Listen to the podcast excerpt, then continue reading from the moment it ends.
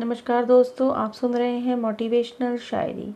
क्या खूब कहा है किसी ने, पानी को बर्फ़ में बदलने में वक्त लगता है, ढले हुए सूरज को निकलने में वक्त लगता है, थोड़ा धीरज रख, थोड़ा और ज़ोर लगाता रहे, किस्मत के जंग लगे दरवाजे को खुलने में वक्त लगता है।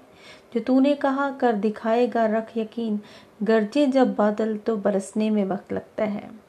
थोड़ा ज़िद्दी हूँ, ख्वाब देखने से बाज नहीं आता अपने सपनों के लिए बिना संघर्ष किए हार जाऊँ, ये मुझे नहीं आता। दोस्तों, ज़िंदगी में सपने देखने का हक सबको है और उसे पूरा करने का हक भी आपको है, लेकिन उसके लिए आपको संघर्ष करना होगा, अपने फैसले पर, अपनी मेहनत पर अड़े रहना होगा। मुश्किलें आए, बाधाएँ आए तो आने दीजिए। सपना ही क्या जिसको पूरा करने के लिए संघर्ष न किया जाए?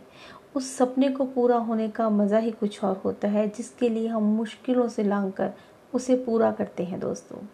हमेशा पॉजिटिव रहें, मोटिवेट रहें, और अगर आपको ये शायरी पसंद आई तो प्लीज़ इसे लाइक कीजिए, शेयर कीजिए, फिर मिलेंगे। धन्यवाद।